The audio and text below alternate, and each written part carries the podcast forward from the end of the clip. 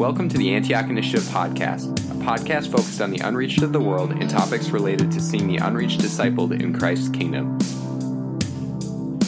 In this episode, your host Nick Robertson is interviewing a man named Irwin, a missionary who suffered persecution and imprisonment for sharing his faith. It's an honor to sit here this afternoon with Brother Irwin, a veteran missionary of many years working among Muslims. And Irwin, you've served in Mauritania, in Sudan. I met you in North India. And when I met you, you had recently come out of prison. You had been in prison in Sudan. And I was wondering if you'd please share some of your story from that time of your life. Yes, I mean, you know, the country of Sudan uh, started to change uh, generally about how they treat people. Not just, I would say, not just workers, but mainly workers. And so I think it's what I've seen in the past is, you know, we have seen this in Uzbekistan, we've seen it in Morocco and in, in Sudan. The moment the government starts to change taking actions against workers, usually whatever you do, they know it. And so, uh, so I think there are more. After me, there were more than 250 people were kicked out. So it was a general change of the, I would say, of the policy of the government that resulted in this. Sure. And because of sharing the gospel and your gospel activity, Yeah. uh, they came to your home Mhm. and then they took you away, right? Yeah, it, it started before, you know, it, it's actually it's interesting that Nathaniel is here because we went together to Mauritania on a trip. Right. Uh, that was a year before, and we came back on Christmas Eve from Mauritania back to Sudan. And so at this time, they, you know, didn't arrest us, but they took our passport away and say, uh, you could come and get it tomorrow. But we said, no, we, we don't. You know, tomorrow is our largest holiday. It's Christmas. We come on the 26th. They said, okay. And so we went. And then, you know, in the morning was strange. You know, in my prayer time, I felt that they want to kick us out of the country. And I should not, we should not go. And so when we arrived they said, okay, you have a, a week to close down everything you've done and you have to leave the country. So I said, what happened? They said, we cannot tell you, only the big people know. So, and then I said, but, but what did I do? You have two businesses, you know, we started two businesses at that time. And uh, they said, no, you just go. I said, no, I cannot. I cannot just, you know, I have certain rights here in this country, and if I did something wrong, tell me. Maybe I can, you know, I can fix it, or if not, then you know, te- tell me the reason. They said, no, you just go home and go home, and you leave. I said, okay, look, I go home. I, I will not, I will not leave unless you give me the reason. And that's the way we separated. Right. And so, so then nothing happened. I mean, on the seventh day, interestingly, there was a police car coming in front of our house, but didn't come in. He just was sitting out in the car. And after half an hour, I think, or something, I was so, I was so nervous. I said, okay, let him come. If he doesn't come in, I go out. So I went to see him and said good morning and said, I'm just here. I'm so sorry. I hope I didn't disturb you. I just went to visit my sister on the first floor of your house. I said, now you can stay here, no problem. So it had nothing to do with me. But then, I think three months later, uh, one of a local guy wanted some Bibles. And I'm not sure if he was a spy or if he was, Right. if he was, uh, if you are listening to him on the phone. Sure. So he asked for, I think, five or ten Bibles. I said, yeah, you can come. I knew him quite well. We were studying the Bible together. Right. And then immediately they came with a car and with guns and they, took me away. Wow. And uh, and then I was released. You know, was an enormous help at that time.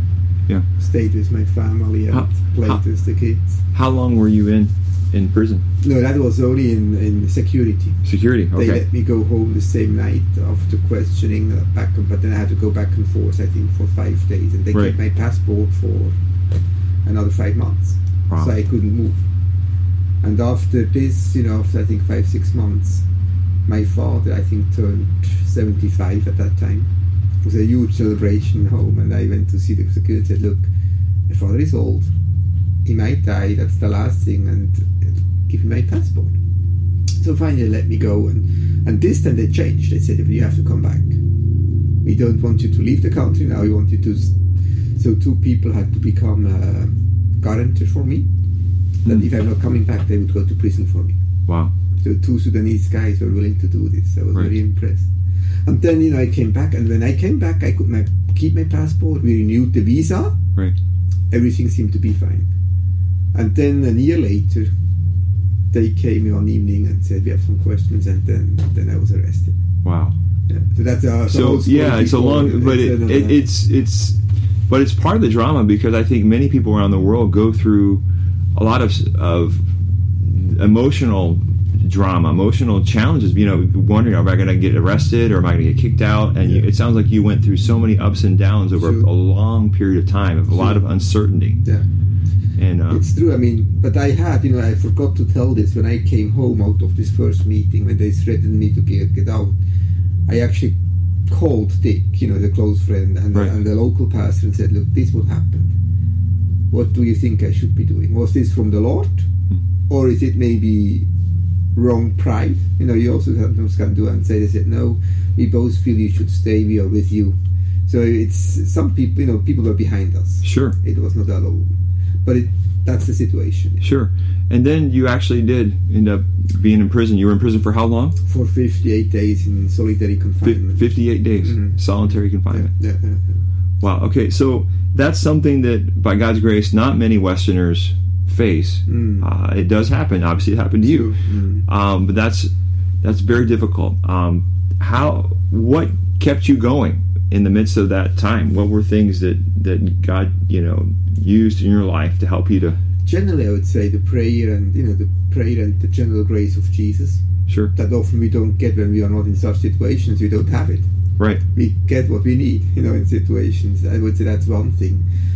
Uh, secondly, I think was after a few days I had to get the rhythm of life, you know, like praying, reading. I got my Bible back first. I didn't have my Bible, but when I got my Bible, just reading, memorizing scripture, doing push-ups, just getting a normal preaching. I was preaching out of the window to whoever was listening, probably nobody, but I, I was the only one probably listening, just getting a rhythm every day. Wow.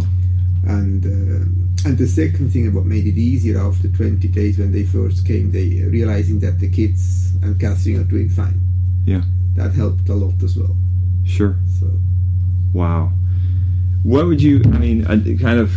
None of us want to be in prison for 58 days. mm, Um, and yet, many uh, of us listening to this podcast would be people who want to say, Jesus, we want to do whatever you want. We Mm. want to be willing to pay whatever price is it, you want us to pay. Mm. Uh, you know, we don't get to decide the price, obviously. Mm. But but what are things that you'd say out of your experience, like uh, the people who are following Christ who want to go cross culturally around the world to bring Jesus to those who don't have access? Things we should be doing to to prepare ourselves spiritually and just to even face such Yeah. a circumstance. yeah, I think one of the key thing is you know you you memorize scripture or songs because Wow. if they take away your Bible, what do you do?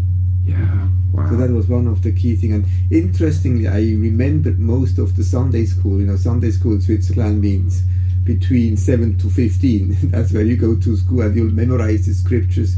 Most of this came easily back. wow. Now, I got my Bible later on, but during the, that time I didn't have it. You just, the, the songs that you sing as a young, whatever you have memorized, this is so helpful. Wow. So I would say memorization is a key thing, and, and, and just you know, just the normal spending time with Jesus is so crucial even before you go in. Yeah. It's amazing. Wow. Um, wow. Is there anything? Uh, I know there are because you've written a book, and your Mhm. book is what is lessons learned in the Lions Den. Is that yeah. correct? Yeah. Yeah. And it's your pen name is Daniel. Um, and then how do you spell the last name for people? Waheli. Wahili. So Uh-huh. W A H W A H E L I. E L I. Okay. Yeah, yeah. Yeah. So people can look that up on Amazon. Sure. sure. And um, but would you be able to share um, just a, a few, in brief, few lessons that you talk about in the book, lessons that you learned that just are highlights uh, from being in the lion's den? Yeah, I think, as I said, the, the key thing is the, the relationship with Jesus, the memorization of scripture, uh, I would say the the the songs, memorization of songs that you have. Right. But above all, I would say, you know, the, what I the biggest lesson I think is the grace of Jesus is enough Wow. and sufficient Yeah. in the current situation. Wow. Yeah. So you cannot. I mean, you can prepare. Uh, it's for sure you you, you want to be ready for it, but you never know what happens, and every situation is so different. Sure. But uh, general understanding to be willing to you know lay down your life. We all say this. Right. Once it happens, every situation is so different. So the, the grace of God, I would say, is is sufficient in some situations. Wow. Yeah. Well, thank you so much for being willing to sit with us and talk about your experience. Um, yeah, we really appreciate you and your example. Yeah, And you. God Like- Maybe one thing, I, as you say, nobody definitely looks and wants to go through such an experience. On the other hand, it's life changing. So it has had a lot of input in my son's life, in my life, in my wife's life, in all of us. Sure. Now you're not seeking for something like this, but that's what the scripture says, isn't it? That we, if you go through suffering, rejoice in it, because you're going to be transformed. It doesn't say seek it, but rejoice in it if you go through it. Sure. So it's a different thing.